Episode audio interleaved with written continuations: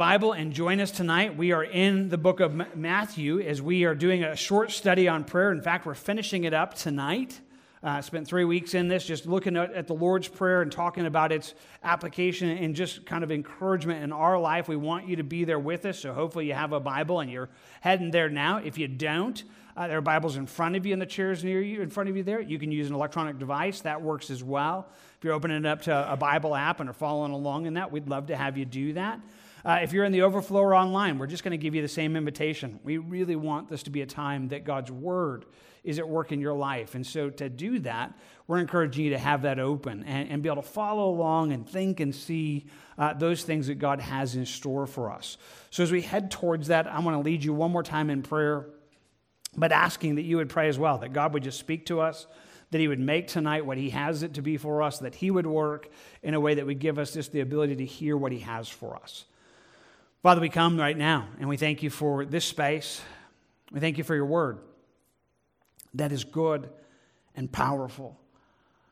God, we bring before it all the weakness that is us. We think about some of the technical challenges that we've had tonight that certainly just kind of hinder and, and, and kind of create that space of just confusion. And yet, Lord, I'm so grateful that your word can't be hindered, that your word is powerful. Believing that, I'm asking that you would give us ears to hear tonight in a way that we would both be met by you impacted into this moment and drawn uh, to that which you would have for our lives. You, you know that, you see that, you see where we are. God, help.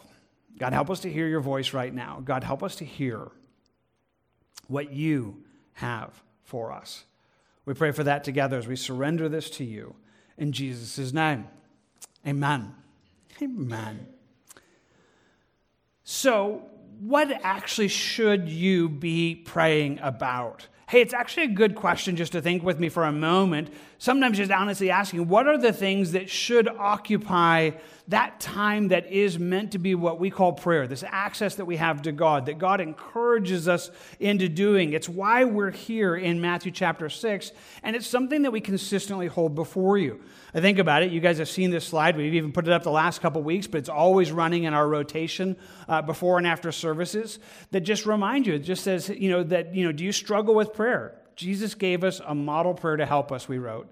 We believe that the idea is not praying in a rote fashion, but using the Lord's Prayer as an outline to guide us and the things that we should be praying for in a very, very simple way. That is something we believe with all our hearts, and we want it to be something that meets you not as a way of uh, weight or legalism or you have to do it this way, but meant to be help help in the way that sometimes you're thinking, okay, maybe you do get down there and you're, you're, thinking about praying and you're like, well, so what should I be praying about?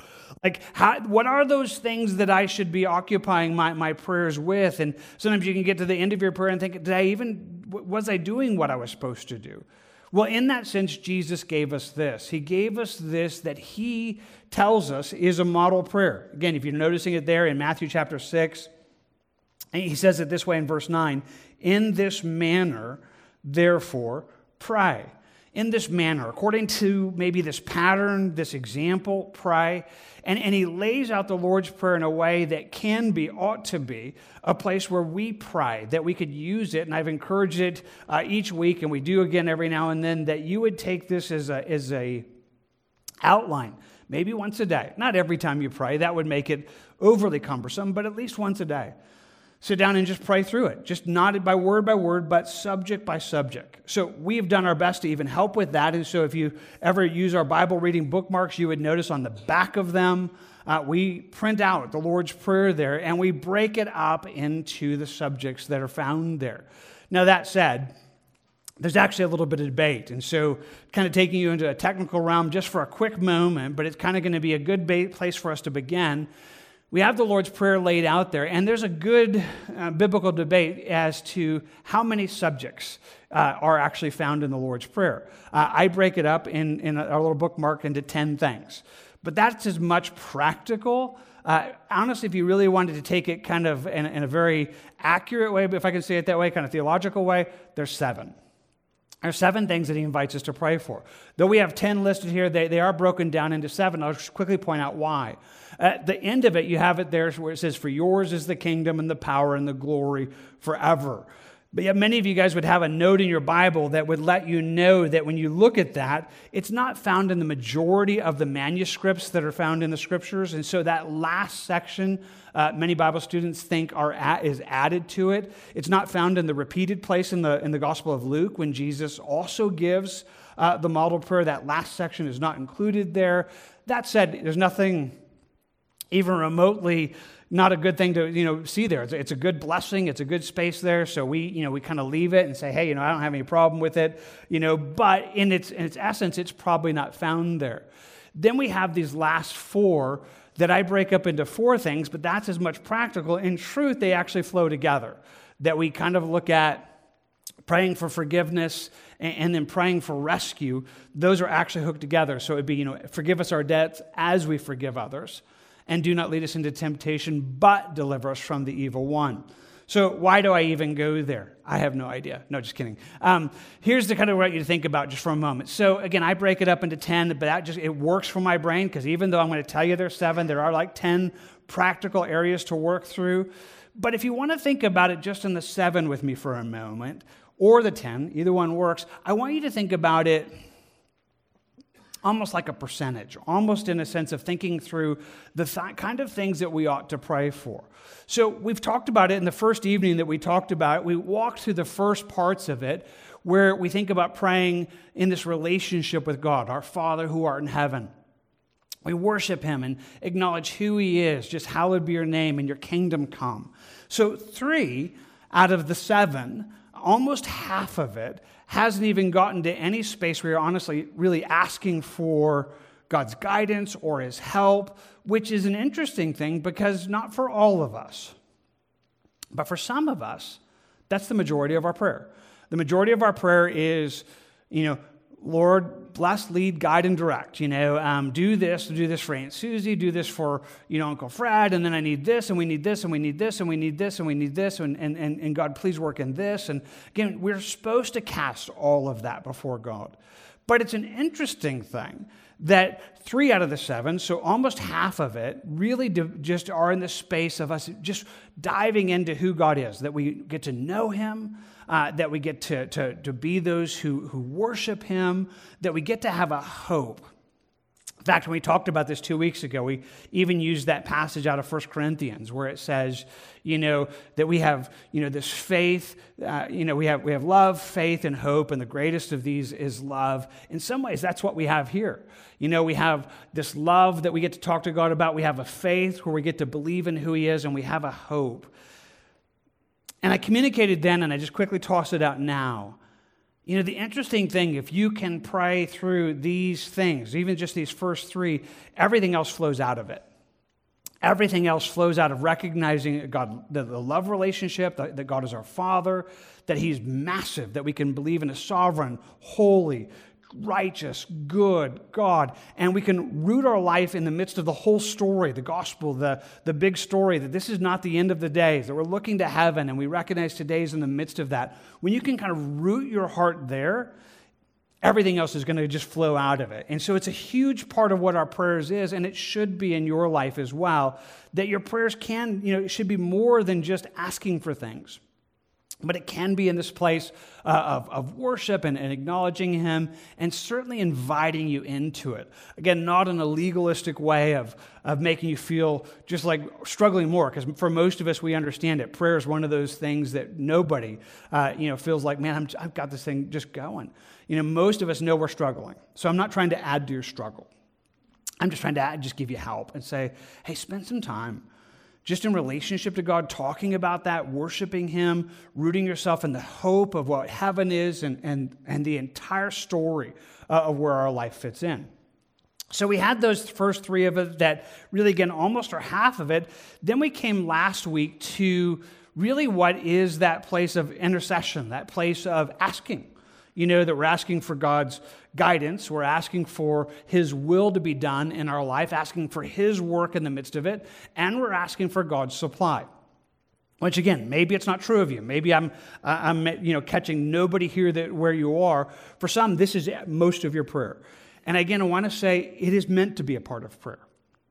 It is meant to be a place where you're asking for God's guidance and you're asking for his help and you're asking for his you know, healing and strength and encouragement and supply. That is meant to be a part of prayer. But if we were just to kind of take it out of the whole, it's two. It's two of the subjects out of seven uh, that are actually there. It is, you know, somewhere in the, in the nature of about 28%, about, about a third uh, uh, of what that whole thing is. That when we think about our prayer life, if, you know, asking for things and asking for God's help occupies 70, 80, 90% of our prayer life, well, I'm just trying to just encourage you for a moment. You might be missing it. Uh, you might be missing that. No, I mean, it is a part of it it's not the whole. It's a section. Uh, it's two requests out of the seven. It's two out of the midst of it. And so, again, we get to kind of gaze into that and hopefully begin to reorient our lives and say, okay, prayer is more than that. It is that. And we should cast all of our cares on God and we should, you know, give Him all that concerns us. But prayer is so much bigger than this. So, that's kind of where we've been. So that's a lot of just quick information, just kind of reminding you of it. But we get to come to the last part of it. And again, here's where, again, we get to think through this in this way. So, practically, I'm going to give it to you in four things. I'm going to tell you, and honestly, that's how it works in my prayer life personally. So that's probably why it's on the bookmark that way because I, I, I, did it. So, um, so you know, so yeah, it kind of works that way. And as I pray through it, it does work through four things. But again, theologically and, and, and just accurately, there, there's two things it's, it's forgiveness and then you know, gazing into the future. But once more, just understanding that this is meant to be a big part of prayer. This is meant to be as big as praying for God's guidance and, and God's supply if this is meant to be a prayer that we pray every day, and I think it is, I think it's a good example, I think it finds itself help there, then maybe it's not surprising to you, but maybe it is. To actually recognize that a big part of your prayer life is meant to be dealing with sin that a big part of your prayer life is meant to be dealing with you know sin in your world in your life and, where it's going. Again you know two out of the seven or four out of ten depending on how you want to you know count it. So somewhere in the midst of you know 30 40% you know of, of, of that whole thing would be okay so this is actually meant to be a part of how this works in my life. Now again maybe it is. Again maybe i'm just saying this this evening and right off the bat you're like man i do. Like I, I, that is something that i rec- recognize but maybe you don't. And, and, and I know this. I know that I'm talking to a group of people that you struggle with this. Uh, you know, we are all sinners. I mean, that's what the Bible clearly lays out to us that, you know, we were sinners since, you know, from, from, from the very beginning, from the moment we were born, we were born into sin. And we struggle with sin every single day. There's not anybody here this evening that's going to be like, oh, I don't, man. That's, it's been five years, man. It's just, you know, I, don't ever, I'm so glad to have that something past tense. And it's not true. You know, the, the weights of it move in constant cycles in our lives. And yet, the weird thing is that sometimes, maybe because of some wrong beliefs biblically or wrong teachings that have come, we, we've to some, just recognized, you know, this is what we should be talking to God about. I mean, this is a big part of our relationship with Him, that, it, that our prayer life is meant to be dealing with this struggle that we have. And so I want to invite you towards that this evening. So let's begin working our way through this, and we'll continue doing what we've done the last couple weeks. We'll work through each one of these, and then I'll pause and, and give you a moment to ask a question if I haven't made something clear, uh, or if you have a question in the midst of that. But in the end of it, I'm just encouraging you, it, eh, it, the weight of it, to recognize there is power and there is help, and there's a space in your prayer life that is meant to be that you daily are, are wrestling and dealing with sin and, and, and what that looks like. And there's a place where God is inviting you to that. So let's take this first one. You know, we get this place where he tells us, you know, that we're going to come and we're going to ask this whole thing. gives it to us there in verse 12, you know, forgive us our debts as, as we forgive our debtors. In the Gospel of Luke, it tells us, Forgive us our sins as we forgive those who've sinned against us. And there's a, a beautiful just place that we're recognizing it is both of that, that sin is a debt. It is that which goes against God. And we're meant to be those that are coming and dealing with this, where we're asking for that. So let's kind of think this through just for a moment. Part of daily praying about this, part of what this ought to be in your life, in mine, is to recognize first and foremost what we have in Christ. To recognize that when we think about sin and we think about all that it is, there is a sense of what we do is that we rest in what is ours forever in Christ. In big ways that I have no time to you know, fully unpack and none of us can fully get there. If you are a follower of Jesus, if you have believed upon him, then when Jesus died on the cross and he said, It is finished, it was finished. The weight of your sin, all of it was paid for. They would tell us in Hebrews, by one sacrifice forever, he has taken care of our sin. He's removed it from us. So that Romans 8 would tell us that now there is no condemnation for any of us who are in Christ. That our sin, like all of it is fully dealt with. That, that there, there's not, you know, your sin, all that you've ever committed, your sin that you're struggling with now, your sin that you will struggle with in the future, your past, present, and future, it was nailed to the cross. And, and, and that is fully paid for you if you're a follower of Jesus, if you've believed upon him. And so part of this is that. Part of this is understanding that that forgiveness, it can't be earned. It's not maintained by us, but it is meant to be enjoyed by us. It is meant to be that we grow in both the knowledge and the appreciation of what Christ has done for us. It may be surprising to you, but let me try to just unpack it this way the, the biblical weight of this, in fact, the historical weight of looking into people who've kind of d- dove into this in their own lives, is recognizing that for someone who's growing in Christ, there's not a place that sin begins to become um, something that you're less concerned about, or you know, just you're, you're so resting in Christ that you don't know. No, most people who are growing in Christ, it's as if they're continually discovering like, I'm really a sinner. Like, I thought I was a sinner before. I think I'm really a sinner. I mean, I used to think that I was like mostly bad, but the more I grow in Christ, it's like, I know I think I'm all bad. I think there's not anything in there. And, and, and that's not a comfortable place to grow in, but it's a place that should drive us to the wonder of Christ. John Newton, the pastor who wrote Amazing Grace, said it this way He says, Although my memory is fading, I remember two things very clearly. I am a great sinner, and Christ is a great Savior. Says, This is what I know. I, I, this is what I am a great sinner. And, and, and I know that, but you know what? I have a great Savior. So part of dealing with our sin should dive us there, that we should be able to come and say, God, I, I'm just, I'm so glad. Like, you know, for Christ, I'm so glad for the forgiveness that is mine. So this prayer is not earning that. This prayer is not gaining that. This prayer should in part be just enjoying that. That said, there is still a relational aspect of forgiveness that is meant to be daily maintained. And it's here where we need to kind of separate them. Understanding that, you know, if you're a follower of Jesus, again, your, your sin is, you are fully justified. You will never have to atone for your sin. It's done. It, it, is, it is done. But we still have to deal with sin. As long as we're here, not in a way of earning our salvation, not in a way of maintaining that, but in a way that is meant to be relational. Now, I, I was trying to think about how to say that well, and so uh, when I was doing some research on this, you know, John MacArthur in his uh, study Bible had a little note on it. I put it there in your booklets, so I'm just going to read part of it up here on the screen, but it's there in your booklet, so you don't have to be like, oh, I'm going to try to write this down. Don't write it down; it's already in your booklet, so you already have it if you picked it up. But he says, you know, when we come to this place, we're saying, you know, Jesus is going to say in this verse, neither will your Father forgive your trespasses. He says, this is not to suggest that God will withdraw justification from those who've already received the free pardon he extends to all believers.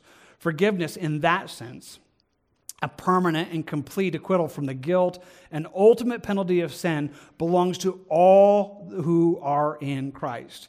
So again, I'm trying to say that well. He, you know, he hits it well, but This is not something that you have to maintain. This, this idea that if you don't do this, that somehow your justification, that somehow your being right with God, your eternal salvation is in jeopardy, that's not it at all. He says, yeah, the scripture also teaches that God chastens his children who disobey. Hebrews 12.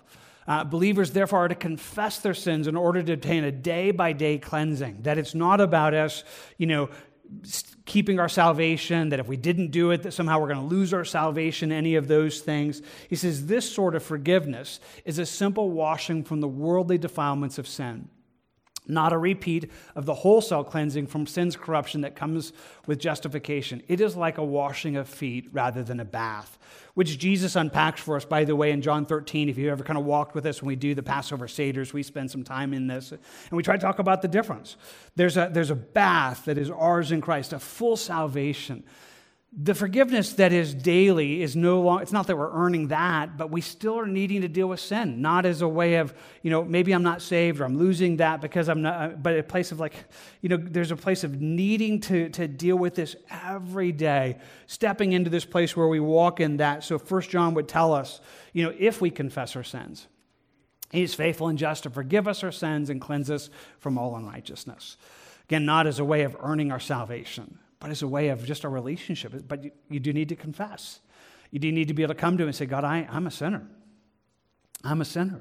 And I desperately need your washing. I desperately need your forgiving. Now, without you know, spending a whole lot of time in this, we'll see where you guys have any questions in it. This isn't the kind of thing where you have to um, you know, with kind of like a red line, cross out every sin that you commit. Like you actually, you know, have to, you know, do it in the Roman Catholic sense where you have to go into a, you know, confessional booth and confess those sins as if somehow you didn't remember everything, you're in trouble. This isn't that.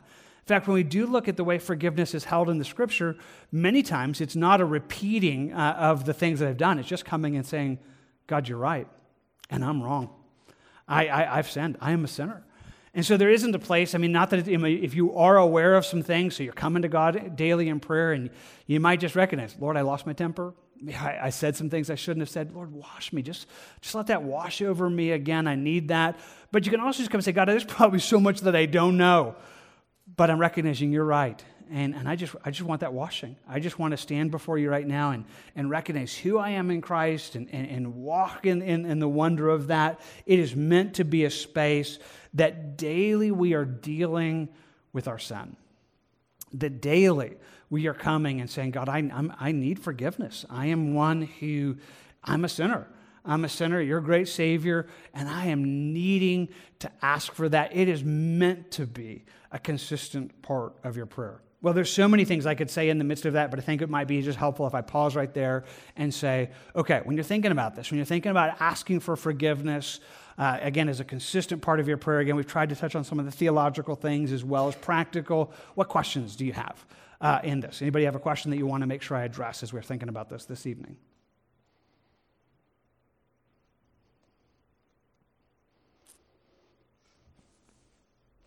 So either I said it really well, or nobody's going to be like, "Well, I'm not asking a question about sin because like they're going to they're going to think I am."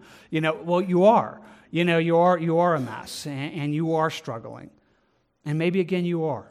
Maybe, maybe again you are doing this. But I just want to tell you what a terrible thing to, to be in a place where we have forgiveness. We, we have a Savior who paid for all of our sin, where He is inviting us consistently to step into His presence and say, God, just forgive me and just wash me. And He would say, I will. If you confess your sins, I will wash it and, and, just this space where, where that can be gone, where, our, where he tells us, if you confess your sins, then he is faithful and just to forgive us of all of our sin. For some of you, I'm just telling you, if you could just believe that, if, if you could believe that, it would change your whole day. It would change your weeks around. But instead of that, you walk around with the weight of your failure. You walk around always thinking, no, no, I am, I, you know, he's still mad at me. I'm still a mess. I, I, am not forgiven. I am not clean. Uh, I, I don't have that. And yet he has given this to you. And, and, it's, and it's power into your life every day where you could step into it and say, God, I, I, I, I am a mess. I am a great sinner, and you are a great Savior. Cleanse me. Let me walk in what I am. Let me, let me know the power of your forgiveness in my life. Let me know the wonder of Christ. Let me know the, the beauty of, of his sacrifice for I mean, it's just powerful that would change everything.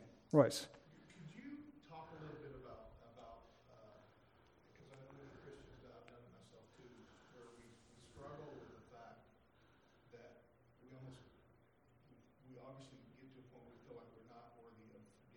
Mm-hmm. So, so can you talk a little bit about that rolled up in this too? Okay. So Royce's question is that you know one of the struggles we have is this place of feeling unworthy um, and a, a, place of dealing with you know I don't deserve I, I, I, don't deserve that. And, and if I can say that quickly and if I'm not answering it you can try to just go in a little bit more more. I will say that's a huge deal but that's the basics of the gospel. You are not worthy and it's a weird thing. I mean, I know that probably if I sat down and asked most of you in this room, and you'd say, nope, nope, it's all Jesus, it's, it's all Jesus, it's all His. But in the back of our mind, we still think, but He probably picked me because I'm a good person. You know, I mean, I'm, there's, you know, because I, I, try harder and I, you know, I really try hard. And, and then you, you come to this place where it's like, I'm not.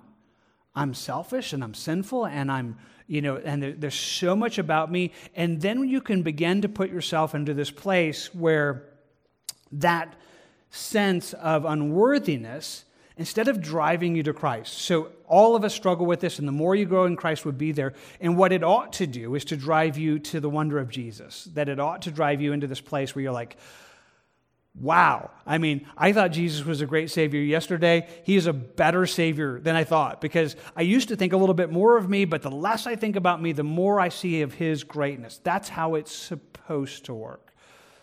But its practicality, here's what sometimes happens. For some of us, we begin to, you know, almost want to play God ourselves and, and, like, well, you know, I don't deserve to forgiveness. I don't deserve to be forgiven. I should, I should suffer for a little while.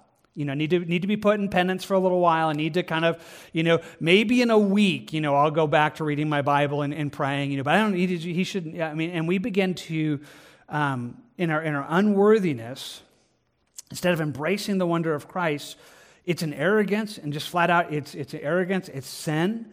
It's an arrogance that puts you in the place of God instead of God. It, it's a place that, but ultimately, it just keeps you from stepping towards that instead of just, it, it should drive you to this. I mean, the wonder of dealing with your sin every day, it's like, Lord, it's May. like I'm the mess, you know, I'm the sinner, I'm the sinner, and you're the Savior. It should be a beautiful thing. But when you begin to arbitrate your own life, um, yeah, it's, it, it, it, it, just it drives us from him. So, yeah, so we, we are unworthy. Yeah. Yes, good. Yeah, we are unworthy. We're made worthy through Christ, or it's Christ. It, it's not us. It's the greatness of His sacrifice, the greatness of who He is. And where it works right, that's where it comes. Is just like, I'm not, He is. You know, I don't deserve this. He's a great Savior uh, I, that he is he's beautiful and fantastic, and, and, and his forgiveness, I mean, is wow. I mean, stellar, but it should drive you not to you. You know, if you're dealing with your sin rightly, you'll never come out of it thinking, well, you know, I think I'm a pretty good person. You should continue to come out it's like, I am not.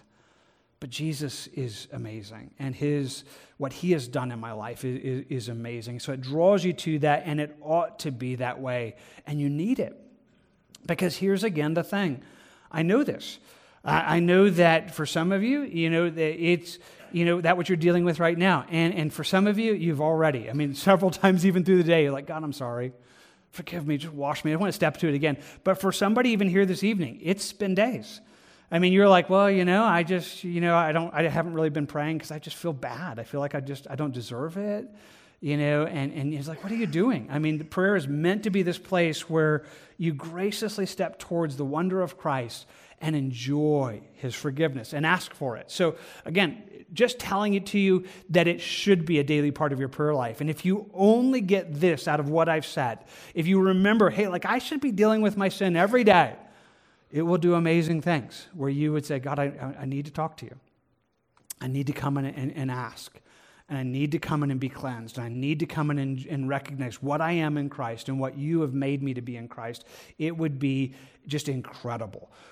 Well, that's important, but we do need to tag in the other part of it because it's actually one part of the same request. So it's forgive us our debts as we forgive our debtors. That as we're asking for this, we are also meant to be those who are displaying this. And, and, Jesus connects them together. In fact, he brings it in such a way that being forgiving, it's not an optional part of our prayer life. So you got it, right? You're reading it there in verse 12 where it says, and forgive us our debts as we forgive our debtors. And the only thing that he gives commentary on after that is this subject. So gaze down there to verse 14. Jesus says it this way For if you forgive men their trespasses, your heavenly Father will also forgive you. But if you do not forgive men their trespasses, neither will your Father forgive your trespasses. Okay, wow. Okay, this is where we just need to think this through for a moment because he has just connected this. He has just connected that, you know, our forgive being forgiven is connected to us being forgiving. Now, we think about all of this and again, I want to just quickly try to say what I just said. We're not talking about your salvation. This is not how you earn your salvation. Jesus is not saying if you do this, you'll get saved, because we can't. Uh, salvation isn't coming to an end of ourself. Salvation is a recognition of Christ and, and his wonder and his worth. So we're not talking about um, earning our way to heaven. We are talking about just this relationship that we have with God. And what he's telling us is that two are connected. There's no way for us to be right with God and wrong with people. It can't happen. Uh, that, they, that they're, they're not disconnected, that they're ultimately in Christ connected. This idea of loving God and loving people, you, you, can't, you can't have one without the other. Now, you guys know this, right? I mean, we spent time on this in 1 John, where First John says it over and over. It's like, okay, if somebody says, you know, God and I are great, I just don't like people, John's like, you're a liar because you can't, it can't happen. It's impossible for you to be right with God and wrong with people because they are connected in our relationship with Christ. And so, as we think about this, you know, our sin and forgiveness is meant to fuel us being forgiving.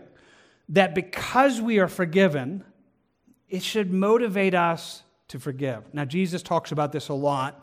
Uh, he gives a great parable later in the book of Matthew where he talks about, you know, a servant who is forgiven just this massive debt, you know, that uh, is, is just never could be repaid. And, and he is forgiven, and yet he takes a fellow servant to task for a minuscule debt. And he goes on and talks about it that the, the master, you know, puts the other servant back into the torturers until it's done. And, the, and Jesus just says, if you're not going to do it, like you're not going to forgive others, you're not going to enjoy my forgiveness. And so our unforgiveness chokes out our forgiveness, not our salvation. You're not losing your salvation. I'm not think, saying that way. But if, if we aren't laying that down, then it actually does hinder us enjoying this place of, of being able to confess our sins and enjoy the beauty of Christ, that we have to do this. So, how do you do this? Well, I'm just going to talk to you about how I do it, and, and there's probably others that could say it far better. Uh, you know, I'm, I'm, aware of the two being connected, but I pray through this every day. So I get to this space, and I just, you know, I'll just kind of present it before God. It's like, God, is there any? Is there anybody that I'm holding unforgiveness towards? Is, is there anything right now that I you know, need to deal with right now before you. Sometimes it's really clear. Sometimes like, yeah, you already know. like I need to come. Other times like, I don't know, but I, I, I'm, I'm just, I, I recognize how important this is. And so daily I kind of hold this. Now, if I find myself struggling with being forgiving towards somebody, for me, it is again recognizing the connection. The only way that I can really be forgiving to others is to go back and recognize, wow, like I don't deserve it. I mean, do I, do I have any idea what Christ has done for me? Do I have any concept of how unworthy I am and how righteous he would be just to, you know, cast me into hell for all eternity? I mean, just righteous would he be if, if that's what he did. But Christ has died for my sin and, and he has given me so much. And so, kind of going back and, and, and diving into that then fuels this. And so, if, I, if that makes any sense, sometimes what I recognize is I get to this part of the prayer and I'm struggling with unforgiveness, and I kind of recognize I didn't do the other part very well. Like, I need to go back to dealing with my sin. I need to go back to dealing with who I am in, in Christ and what He has done for me. And if I can get that, it's like, How could I not be gracious to other people? It's like, man, I could, he has been so very gracious to me. And it fuels that. And so it, the two are meant to be connected. And so for me, it's often that place of, of, of dealing with it and, and yet going back to the source, which is always Christ, which is always what he has been for me. And that fuels this. Now, as I lay that out, I also want to say this, though. One of the things about recognizing um, this part of being forgiving and, and forgiving others is oftentimes that di- this kind of forgiving takes kind of a daily renewal. And, and, this is as much practical as it is also just true biblically, um, but again, might just be helpful. See, God's forgiveness, He's God. And his forgiveness is amazing, right? I mean, when he forgives us, he just forgives us. I mean, it's, it's in that space that he looks at us and, and tells us, you know, that he no longer treats us in, in that way of, of, dealing with our sin, that our sin is cast away as far as the east is from the west. And, and so no longer does he deal with us uh, on the basis of our sin. Our struggle is that we just don't have the ability to do that. And, and I know that you know what I'm talking about probably. It's like, I wish I could just forget. I mean, I wish I could just kind of like, how do I just, I mean, can you like erase your brain? You know, it's like, I wish I could do it, and, and you can't. So, what I find um, is that in this space of prayer, it's not uncommon that we're dealing with the same thing over and over and over again. That there's like this, this wound uh, that sin is in our life, and it's like this you know, for lack of a better way of saying it, this, you know, daily oozing sore. And it's like, man, I'm going to deal with it. I'm going to, God, wash this away. Help me to be forgiving. I'm, you know, this person wounded me. They, they did something, and I'm going to forgive them because you've been a great Savior and you deal with it and you do really, it's really, really good. And the next day, it's like, it's back again. You know, it's like I forgave him yesterday, but it kind of crept back up into my heart. You know, just now I remember all the mean things they said, and now I remember what it felt like, and it's like I have to deal with this again. And then, and it's like, okay, I dealt with it, and then, but then, and again, it's not saying it always has to be that way. I'm not trying to create it, but I am saying that it's so constantly there. But that's part of why it has to be every day. And so it shouldn't be surprising, you know, that it is that way. If you're kind of that person, it's like, I tried to forgive, I couldn't do it. Did you think it was a one time thing? Did you think it was like, hey, I just forgave him and then I don't ever have to deal with this again? Did you not recognize that, no, I gotta, I gotta, I gotta deal with this kind of on a daily basis where I'm coming before God and saying, God, forgive me and wash all that that is away. So again, just pausing there and uh, giving space uh, for any questions as you think about this, this place where we are asking, you know, God to forgive us as we forgive others. Questions that you might have on that.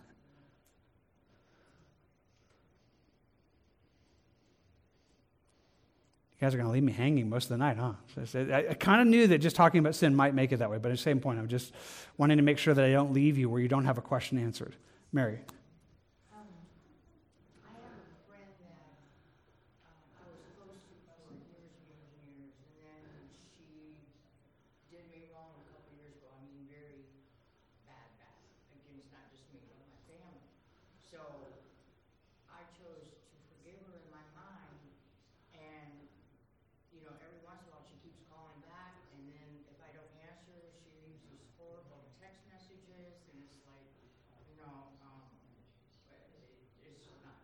Right. I keep forgiving her in my mind, but it's really hard. It's like she should have got the hint that if I'm not calling her back, she right. I don't want to be bothered with her because she was such a negative person and, and quite mean.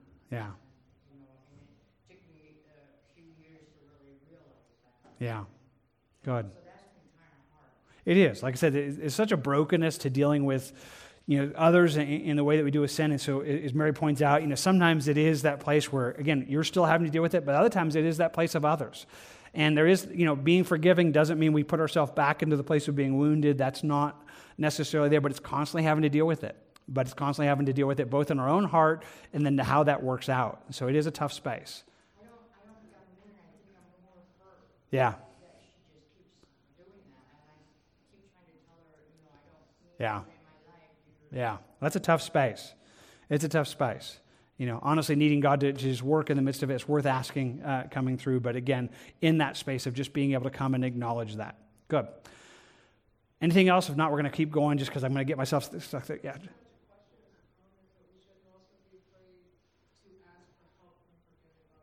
Good, yeah. Don't be afraid in asking help and forgiving others. Absolutely.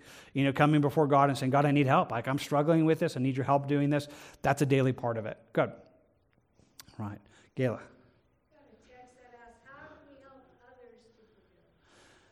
Gayla's question is how do we help others to forgive? I mean, ultimately, um, forgiveness is one of those spaces that is a daily thing for each of us uh, that, that we you know, get to deal with on our own, and so we can't. I mean, it's one of those places that everybody's relationship with God is their relationship.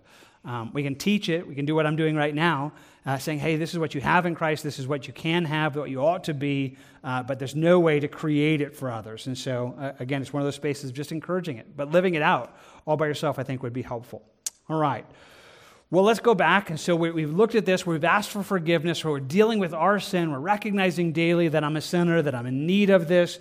And then we move forward, uh, that there is a place that he says, okay, and lead us not into temptation, but deliver us from the evil one. So now we're dealing with sin, not that we have sinned, but the struggle that is now in our path in front of us.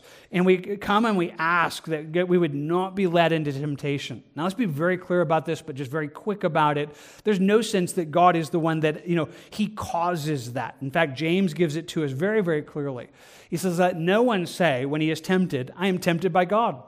For God cannot be tempted by evil, nor does he himself tempt anybody. It's not like God is playing games with us. It's not like he is the one trying to lead us into sin. He doesn't do that. And so the prayer that Jesus is teaching us is not that. In fact, it's important to understand, even in the midst of this, how temptation works. That sin and temptation, they're different. That to be tempted isn't sin. It's just, you know, Jesus was tempted in all manner as we were, and yet he didn't sin. So, going back to that passage in James, let no one say when he is tempted, I'm tempted by God. For God cannot be tempted by evil, nor does he himself tempt anyone. But each one of us is tempted when we're drawn away by our own desires. Like it's my brokenness that then finds itself enticed by the, the sin in the world and the things that are there. Then, when desire is conceived, it gives birth to sin, and sin, when it's full grown, brings forth death. So, temptation is my brokenness. Temptation is my own desires in, the midst of that. And so, as we're coming before God and we're recognizing this, we are now gazing ahead into our day. So, wherever it is, you're praying. And part of this prayer is just to ask God, rescue me. Rescue me not just from sin, but from temptation. Lead me. It's almost like, you know, putting out your hand like a child, like, God, take hold of me, because, like, I'm going to make a mess of it. Like, leave me alone and I can mess this up in like four seconds. You know, I need help to navigate my future, you know, so that it could keep us actually from actually entering into temptation, not just sinning, but even keep us out of places where we would be tempted. That's what Jesus talked about there in the Garden of Gethsemane. He told the disciples uh, when he was there, he said, Pray that you may not enter into temptation. I mean, t- you know, temptation isn't sin. It's just it's giving in to temptation that is sin. But we could actually say, I don't. I'd like to not even have to get into it. Like I'd like to not even have to. Like let's not do that. And Jesus said again in Matthew's gospel, the same place. He said, "Watch and pray, lest you enter temptation. The spirit is indeed willing, the flesh is weak." Like there's a place of staying in prayer, leaning on Christ. That if you do that, there will be some temptations you won't even have to deal with because he's both rescued you from it and leads you in a way. And so part of this prayer is just saying, God, help me. Like, like I would love this. And, and it's an amazing thing to sit there and wonder. I wonder how much he actually, you know, we are asking for this in this beautiful place of just saying, God, I would like to not even have to face some of those temptations. And he says, if you'll pray, you, you, we can do that. You know, if you're, if you're in prayer, if you are praying, there would be a space where He would rescue us even out of that. That said, part of this is also just recognizing that God would lead us, you know, not into temptation, but if we can say it, kind of lead us out of temptation. And part of that is the promise that He would do that. I think about it in that well known verse in 1 Corinthians where it says, No temptation has overtaken us, such as common to man. God is faithful who will not allow you to be tempted beyond what you are able, but with the temptation will also make the way of escape that you may be able to bear it. It's a great promise. There's a great promise that he says, okay, there's never going to be a temptation that God's not going to make a way out for you. So, part of what this place in prayer is, is kind of gazing into that. It's like, okay, God, you know, I, I mean, I'm I, you know, getting ready to take more steps into this day, and I'm gonna make, you know, I need your help. I need, I need help not to sin. I need help to be led away from temptation, and, and, and even just recognizing those moments of temptation. Just asking that He would so work in your life to help rescue you from you. That's powerful. That's powerful that it's meant to be a space in our life, that it's meant to be a place that as we face uh, temptation, as we kind of walk in this, that there ought to be a space that we are kind of gearing ourselves up for it. And I, I know I'm probably saying the same thing over and over, so I apologize, but it shouldn't be a surprise to you. I mean, I've already told you, you're a mess. You're a sinner. You're, you're a sinner uh, from the get go, and you struggle with sin every day. Every day, things come your way. Every time you, you live in a broken world and, and things are around you every day. That should not be a surprise to you. But it's kind of a funny thing because some of us, we don't gear ourselves up for that. I mean, it's almost like temptation comes, like, boom, it just knocks us over. And it's like, I had no idea. Instead, you should be saying, oh, it is coming. Temptation is coming. I, I know there's temptations in my, you know, in, my, in my world today. God, if you don't help me, I'm going to mess it up. And, and so I want to begin praying even before I get to the temptation so that I'm like, I, I, I saw, I, I, knew it was coming, I was expecting it, and, and I know where, where I'm weak. And, and so there ought to be a place that you are spiritually preparing and asking for God to help. And He does this. I mean, it's be an amazing thing to, to honestly just take God at His word and say, God, help me as I face these things. Be the one who would be this in my life. So, again, just saying it to you in a basic way. Maybe you already are. Maybe I'm saying something that nobody needs to hear in this room. But for some of you, I just think it's not. I think your dealing with sin is probably always after the fact.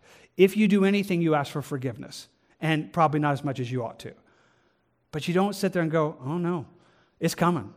There, there, there's, there's temptations before me, and God, you see them. Help me, take, guide my life around them, show me, give me wisdom, lead me away from them, rescue me from them. I already know. I already know I'm going to face things. And if I left, left on my own, I will mess this up. And that honesty is powerful. It's meant to be a part of your, our prayers. Well, let me just add the next part and then we'll pause again for questions just for time's sake. So, we're watching through this whole thing. So, we're asking for rescue uh, as we head into temptation, but we're also asking for deliverance from the evil one. Now, quick technical note it could, in some of your translations, will say this uh, deliver us from evil. Uh, and some translations say evil one. It's really uh, one of those uh, translations that's a very difficult translation. But here's the deal. Um, in many ways, it's six one half dozen of the others because evil is, is here is, is a noun. It's not talking about, um, you know, lead me away from doing wrong. It's like lead me away from, from that which is wrong in our world. And ultimately, that is fueled by Satan. Satan is the prince of the power of the air. He's the tempter. He's the one that is, you know, just masterminding so much of the brokenness in our world. So, boy, if you want to wrestle that through theologically, go for it. But I'll end it in the sense of just saying, hey, it is recognizing it. That we are, you know, not only do, if, I, if I'm going to try to do the right thing today, not only am I going to have to deal with me, not only am I going to need God's help to deliver me from messing it up, but I, I have things that are against me. I have things that are working around me to bring me down. Uh, that is the world, that is Satan, and the things that he's doing in this. And so part of this is just a recognition of that. Part of this is just a recognition that we really are living in enemy territory. And that the Bible's really clear about it. This is not our home. This is Satan's home. He is the prince of the power of the air. He is the spirit who's working in the midst of the sons of disobedience. Like, this is his world in, in many ways that he's kind of manufacturing all that's taking place in the midst of this, where we would recognize this. And part of this is just a reminder. And again, just giving it to you in simple ways. Satan's best work happens in the dark. He, his, his, his lies and tactics work the best when you don't realize that he's working. But if you just recognize, I have an enemy and he's working against me, the moment that you recognize that part of his power is just almost like he, he works best when you don't. And so part of this just daily is to come and say, God, I have an enemy and he is relentlessly pursuing me. And so part of this is just to come into that and ask for his help. And if you wanted to spend more time in it, you know, I certainly think about uh, what Paul talks about the armor of Christ, and he tells us we could stand. And I'll just give it to you briefly. There in, in Ephesians 6, it says, Put on the whole armor of God, that you may be able to stand against the wiles of the devil, the schemes, the plans, the manipulations of the devil. Therefore, take up the whole armor of God, that you may be able to withstand in the evil day, and having done all to stand says, Take up everything that Christ has given you, and you can. You can stand against the devil. You can stand against his lies. And he goes and pictures it for us in the armor of God. Now, we spent, I don't know, seven, eight weeks on this last year, worked through it verse by verse and, uh, you know, line by line. So if you're wanting to go more back into that, you can get it online. But there is a place that even just daily, just coming and saying, God, I recognize where I need to be. You know, I need to be just, you know, girded with truth, just recognizing this world is filled with lies, what God says is true. Know my righteousness in Christ, know where I'm standing, that I'm, you know, putting on the feet shop with the preparation of the gospel of peace. I know who I am in this world, being ready at any moment, whenever temptation comes its way, to you know, take up the shield of faith, the helmet of salvation, the sword of the Spirit, just to say, okay, God, I recognize I'm in a war. Like I am in a war, but I have everything in Christ that I need. So daily, it's a space of coming and just recognizing, hey, this place is there. That, that I'm, I'm needing to deal with my brokenness, but I'm also dealing with a world that's pressing against me, and I know where I am. I know where I am. I know that I'm living in a world that's against that. I know I'm living in a world that I have an enemy that would want to, you know, bring me down. And so daily, just knowing that becomes incredibly helpful. So as we think about that, or even all the ones that we've kind of talked about tonight dealing with our sin, just one more space kind of giving you any last questions that we have tonight as we think about you know what we've talked about in dealing with sin and the way that this works out into our lives practically. Any questions? Again, there's a bunch, so if I, you don't get any of them answered, you can ask me later too, just I don't have tons of space. But okay, well, we're going to say that you guys I answered them all. Like I did such a good job. Just kidding. No, I know I probably didn't. So if you have questions, please ask. I recognize these are kind of personal questions and these are ones that, that you can deal with, but I just want to come back and say part of the prayer that Jesus teaches us to pray is to deal with your sin every day. Maybe you are. Good. Keep doing it. Maybe you're not. Maybe you're dealing with it so quickly because uh, you're almost embarrassed to be like, huh, you know, I don't want to, you don't want to be like that problem child, you know, it's like, God, here I am again, you know, like, it's like, no, I mean, really, I mean, so two out of the seven or four out of the ten, depending on how you want to divide it up, is dealing with your sin. You're, you're meant to talk to God a lot about it. There's power, and there's help, and there's grace, and there's mercy. And that you would be doing this on your own is such incredible folly that you would be living short of what God is offering us in Christ, where He's telling us we need to talk about this all the time. Like, yes, of course we need to talk about it again. Yes, I know that you're broken and I know that you're a failure and I know you need my help. And, and He's inviting us into a space where that would constantly be a, a place of our life. And so, if you take nothing else uh, from what I've said tonight, take this, make it a part of your prayer every day. Just make it a part of your prayer every day. Spend some time not just asking for Aunt Susie and, and Uncle George and, you know, praying for the world and praying for whatever. Pray for those things too. And, and, but spend some time in relationship and worship and then spend some time just talking to God about sin. God, forgive me. Help me to know my forgiveness. Help me forgive others. God, help me because I know I'm going to face things today. I know I'm going to face things in the midst of this day. They are going to be, t- and, and just recognize that you need it. Recognize it's all there. Recognize that all of that's a part of it. Here in Matthew's gospel, again, it ends uh, in a place of, For yours is the kingdom and the power and the glory forever. Again, one of those verses that probably isn't most manuscripts, but it's a good space to end. I, I still sometimes, just, you know, it's just a great space to come and say, God, it's all yours. Like, It's only about your kingdom. It's only about your power. It's only about your glory. Those are the only things He's going to work anyway. It's good for me to kind of just filter that all through and say, God, I leave it at your feet and, seek to do so. So, tell you what, let's wind it down this way. I want to close this in prayer, but in a very quick way, and I'll try to be quick about it. I just want to quickly pray through the whole Lord's Prayer with you. I want to pray for everything we've just you know talked about, just kind of just helping us just to, to walk through this in a way that we do this, and then we're going to close in worship. And once more, if you have questions, by all means, ask us. But let's go before him right now and pray.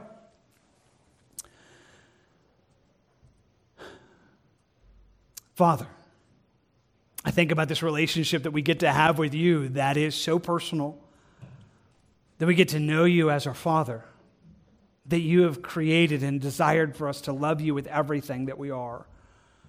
God, I love you. I really, I love you. I thank you, and I want to love you more. Draw us deeply into this space where we just find that you really are the most satisfying and most glorious thing. God, right now, I just want to worship you. Hallowed be your name. You are a holy, perfect, righteous God. You are good. There's not anything in you that is broken. You never fail. God, you're gloriously true. It's not like anything else in this world, and I'm so glad for who you are. God, I trust you. I believe you. And God, right now, I, am I'm, I'm looking at the future and I am crying out for your kingdom. I am recognizing that I live in a broken world, but I'm so glad it's not always going to be this way. I'm so glad for the big story that Jesus, you've come and you've paid the price for our sin, and you're coming back again. And you're taking us into a, a future that has no brokenness in it, no sin, no sorrow, no pain. I'm so glad. God, today I, I just I, I ask for that. I'm crying out for your kingdom, but I also just am believing it. I, I'm just anchoring and just holding onto the anchor of my hope that is in you. God, I'm aware of so many that don't have this. And I know that one of the reasons we're still here is because you're saving people. God, all those that we're crying out for right now, we are just crying out in this moment that you be drawing them to you. God, recognizing who you are right now, I just want to come in and pray. I pray for your will to be done in us. God, you know us. You know what you have for us. You know how you've made us. You know what you have in store for us. Would you help us? Would you, even now, tonight, just shape us, cause us to will and to do for your good pleasure? Would you direct our lives, Lord? And, and, and in the midst of a world, we just cry out for your will to be done. In nations, in, in, in, in things that are around everything, we look to you as the sovereign God and are crying out right now for your will. I'm crying out that this day, today, you would give us our daily bread. God, we need you. We need, we need life in you. We need all that you would supply. Would you be that supply into our life, just physically, emotionally, spiritually? Would you speak to us? Would you draw us? Would today be a day of, of that with you? And, and Lord, we look to you as, as the source of life, wanting to abide in Christ, wanting to walk in you and say, Lord, you have all of this. I'm so glad. God, draw us closer. Help us to depend on you more. As we're thinking about that, the problem is that we are broken. It's does good for me to come and just admit to you what you know so well. God, I'm a sinner. God, I've, I've been a sinner. There is in my flesh no good thing. And if that were my standing, I would have no standing. But God, thank you for Christ. Jesus, thank you for dying for me. Thank you for paying the price of my sin, not in part, but the whole. Thank you that now, right now, I am forgiven. I am forgiven in you. Thank you for paying that. Thank you for being more than I could ever imagine in that. Thank you for the wonder of that. And yet, Lord, right now, just wash me. Wash us. Wash our feet, as it were. Lord, let there be nothing standing between us and you. I confess my brokenness, our brokenness. And I'm asking that you would forgive us of our sin and cleanse us of all unrighteousness. God, in that, if there's anybody that we need to forgive, if in our arrogance and our pride we are trying to enjoy your forgiveness, but withholding it from others, I know it doesn't work. So right now, I just want to come and lay that down and, and, and just lay in your lap these and say, God, you're, you're God. I'm not. You're the, you're the one that will, will deal in justice and righteousness. That is not mine. It's mine to turn them over and say, It's not mine. I, for, I, how could I not be forgiving when you have forgiven me so much? Help us to display that. May we be the most loving and gracious people because we know our own brokenness, Lord. And yet, that brokenness causes us now to see the future. And, and Lord, tonight, before we put our heads on the pillow, we are, we are going to face things. We're living in a broken world. And so, Lord, help us. Would you lead us away from temptation? Would you, would you just take hold of our hands and, and, Lord, in ways that we won't even be able to see, lead our lives away from it, but in ways where you just need to cause us to be wiser, to make good choices so that we stay out of places where we would be tempted? Would you lead our lives in, in a way that we'd avoid those temptations? And yet, when temptation comes, you've promised to deliver us. And I want to just gaze into those temptations right now with an expectation that there's a way out, that you've promised to make a way out. God, help me to see it, help us to see it, and to take it, to take those ways. And, and Lord, just rescue us from our own folly and foolishness. And deliver us, Lord, from the adversary of our souls, who you said is making plans against us and is trying to destroy. But you're bigger. You said if we would draw near to you and resist him, he would flee. God, we want that right now. Just destroy the work of the devil in our life, anything that's there. Cause us to stand in what you've given us in Christ and the armor that's ours. Cause us to overcome and to overcome anything that the enemy is seeking to do. Would you turn that which he has attempted for evil and turn it to good? God, we're just asking for this. We're just asking for this, and Lord, in this. As we've just prayed through this prayer together, I end it tonight just saying, Lord, teach us to pray. Teach us to pray more. Teach us to find what you have offered us in Christ. We ask for that now. In Jesus' name. Amen. As we